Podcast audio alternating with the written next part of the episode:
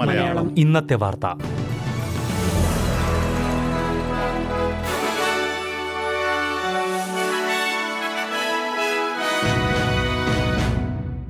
നമസ്കാരം. S B S Malayalam ഇന്നത്തെ വാർത്തയിലേക്ക് സ്വാഗതം. ഇന്ന് രണ്ടായിരത്തി ഇരുപത്തിനാല് ജനുവരി പതിനേഴ്. ബുധനാഴ്ച വാർത്ത വായിക്കുന്നത് ഡെലിസ് പോൾ. ഓസ്ട്രേലിയയിലെ മിക്ക നഗരങ്ങളിലും ഫ്ലാഷ് ഫ്ലഡിങ്ങിന്റെ മുന്നറിയിപ്പ്. ജീവന് വരെ അപായമുണ്ടാകാമെന്നാണ് അധികൃതർ മുന്നറിയിപ്പ് നൽകിയിരിക്കുന്നത്. പെർത്തിലും അഡലേഡിലും ഒഴിച്ച് പെർത്തും അഡലേഡും ഒഴിച്ചുള്ള പ്രധാന നഗരങ്ങളിൽ കാലാവസ്ഥാ കേന്ദ്രത്തിന്റെ മുന്നറിയിപ്പുണ്ട്. ഏറ്റവും അധികം മുന്നറിയിപ്പുള്ളത് സിഡ്നിയിലും കാൻബറയിലും മെൽബണിലുമാണ്. ബ്രിസ്ബനിലും ഹോബാട്ടിലും ഡാർവിനിലും മുന്നറിയിപ്പുകൾ നിലനിൽക്കുന്നു. ന്യൂ സൌത്ത് വെയിൽസിന്റെ തെക്കൻ പ്രദേശങ്ങളിലും വടക്കിഴക്കൻ വിക്ടോറിയയിലും ജീവന് അപകട സാധ്യതയുള്ള ഫ്ലാഷ് ഫ്ലഡിങ്ങിനുള്ള മുന്നറിയിപ്പുകളുണ്ട്.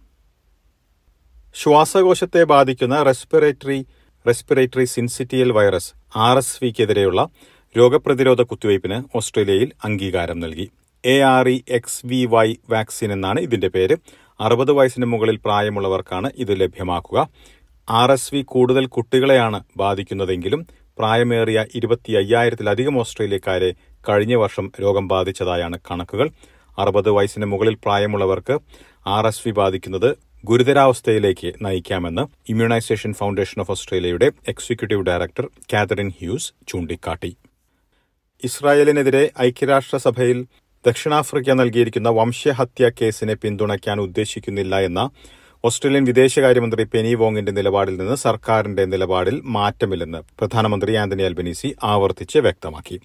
ദക്ഷിണാഫ്രിക്കയ്ക്ക് പിന്തുണ നൽകണമെന്ന് പല മേഖലകളിൽ നിന്നും ആവശ്യം ഉയർന്നതിന് പിന്നാലെയാണ് പ്രധാനമന്ത്രിയുടെ പ്രതികരണം. പാലസ്തീനിൽ നിന്നുള്ള അംബാസഡർ ഈ ആവശ്യം മുന്നോട്ട് വെച്ചവരിൽ ഉൾപ്പെടുന്നു. ദക്ഷിണാഫ്രിക്കയുമായി പല മേഖലകളിൽ ഓസ്ട്രേലിയയ്ക്ക് അഭിപ്രായ വ്യത്യാസങ്ങളുള്ളതായി പ്രധാനമന്ത്രി ആന്റണി അൽബനീസി ചൂണ്ടിക്കാട്ടി.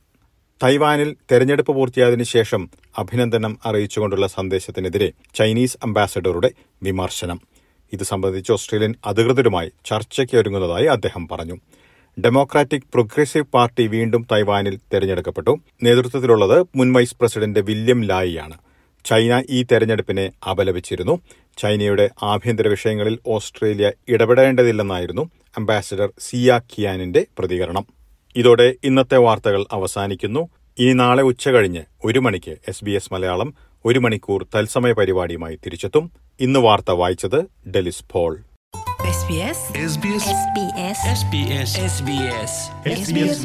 ഇന്നത്തെ വാർത്ത.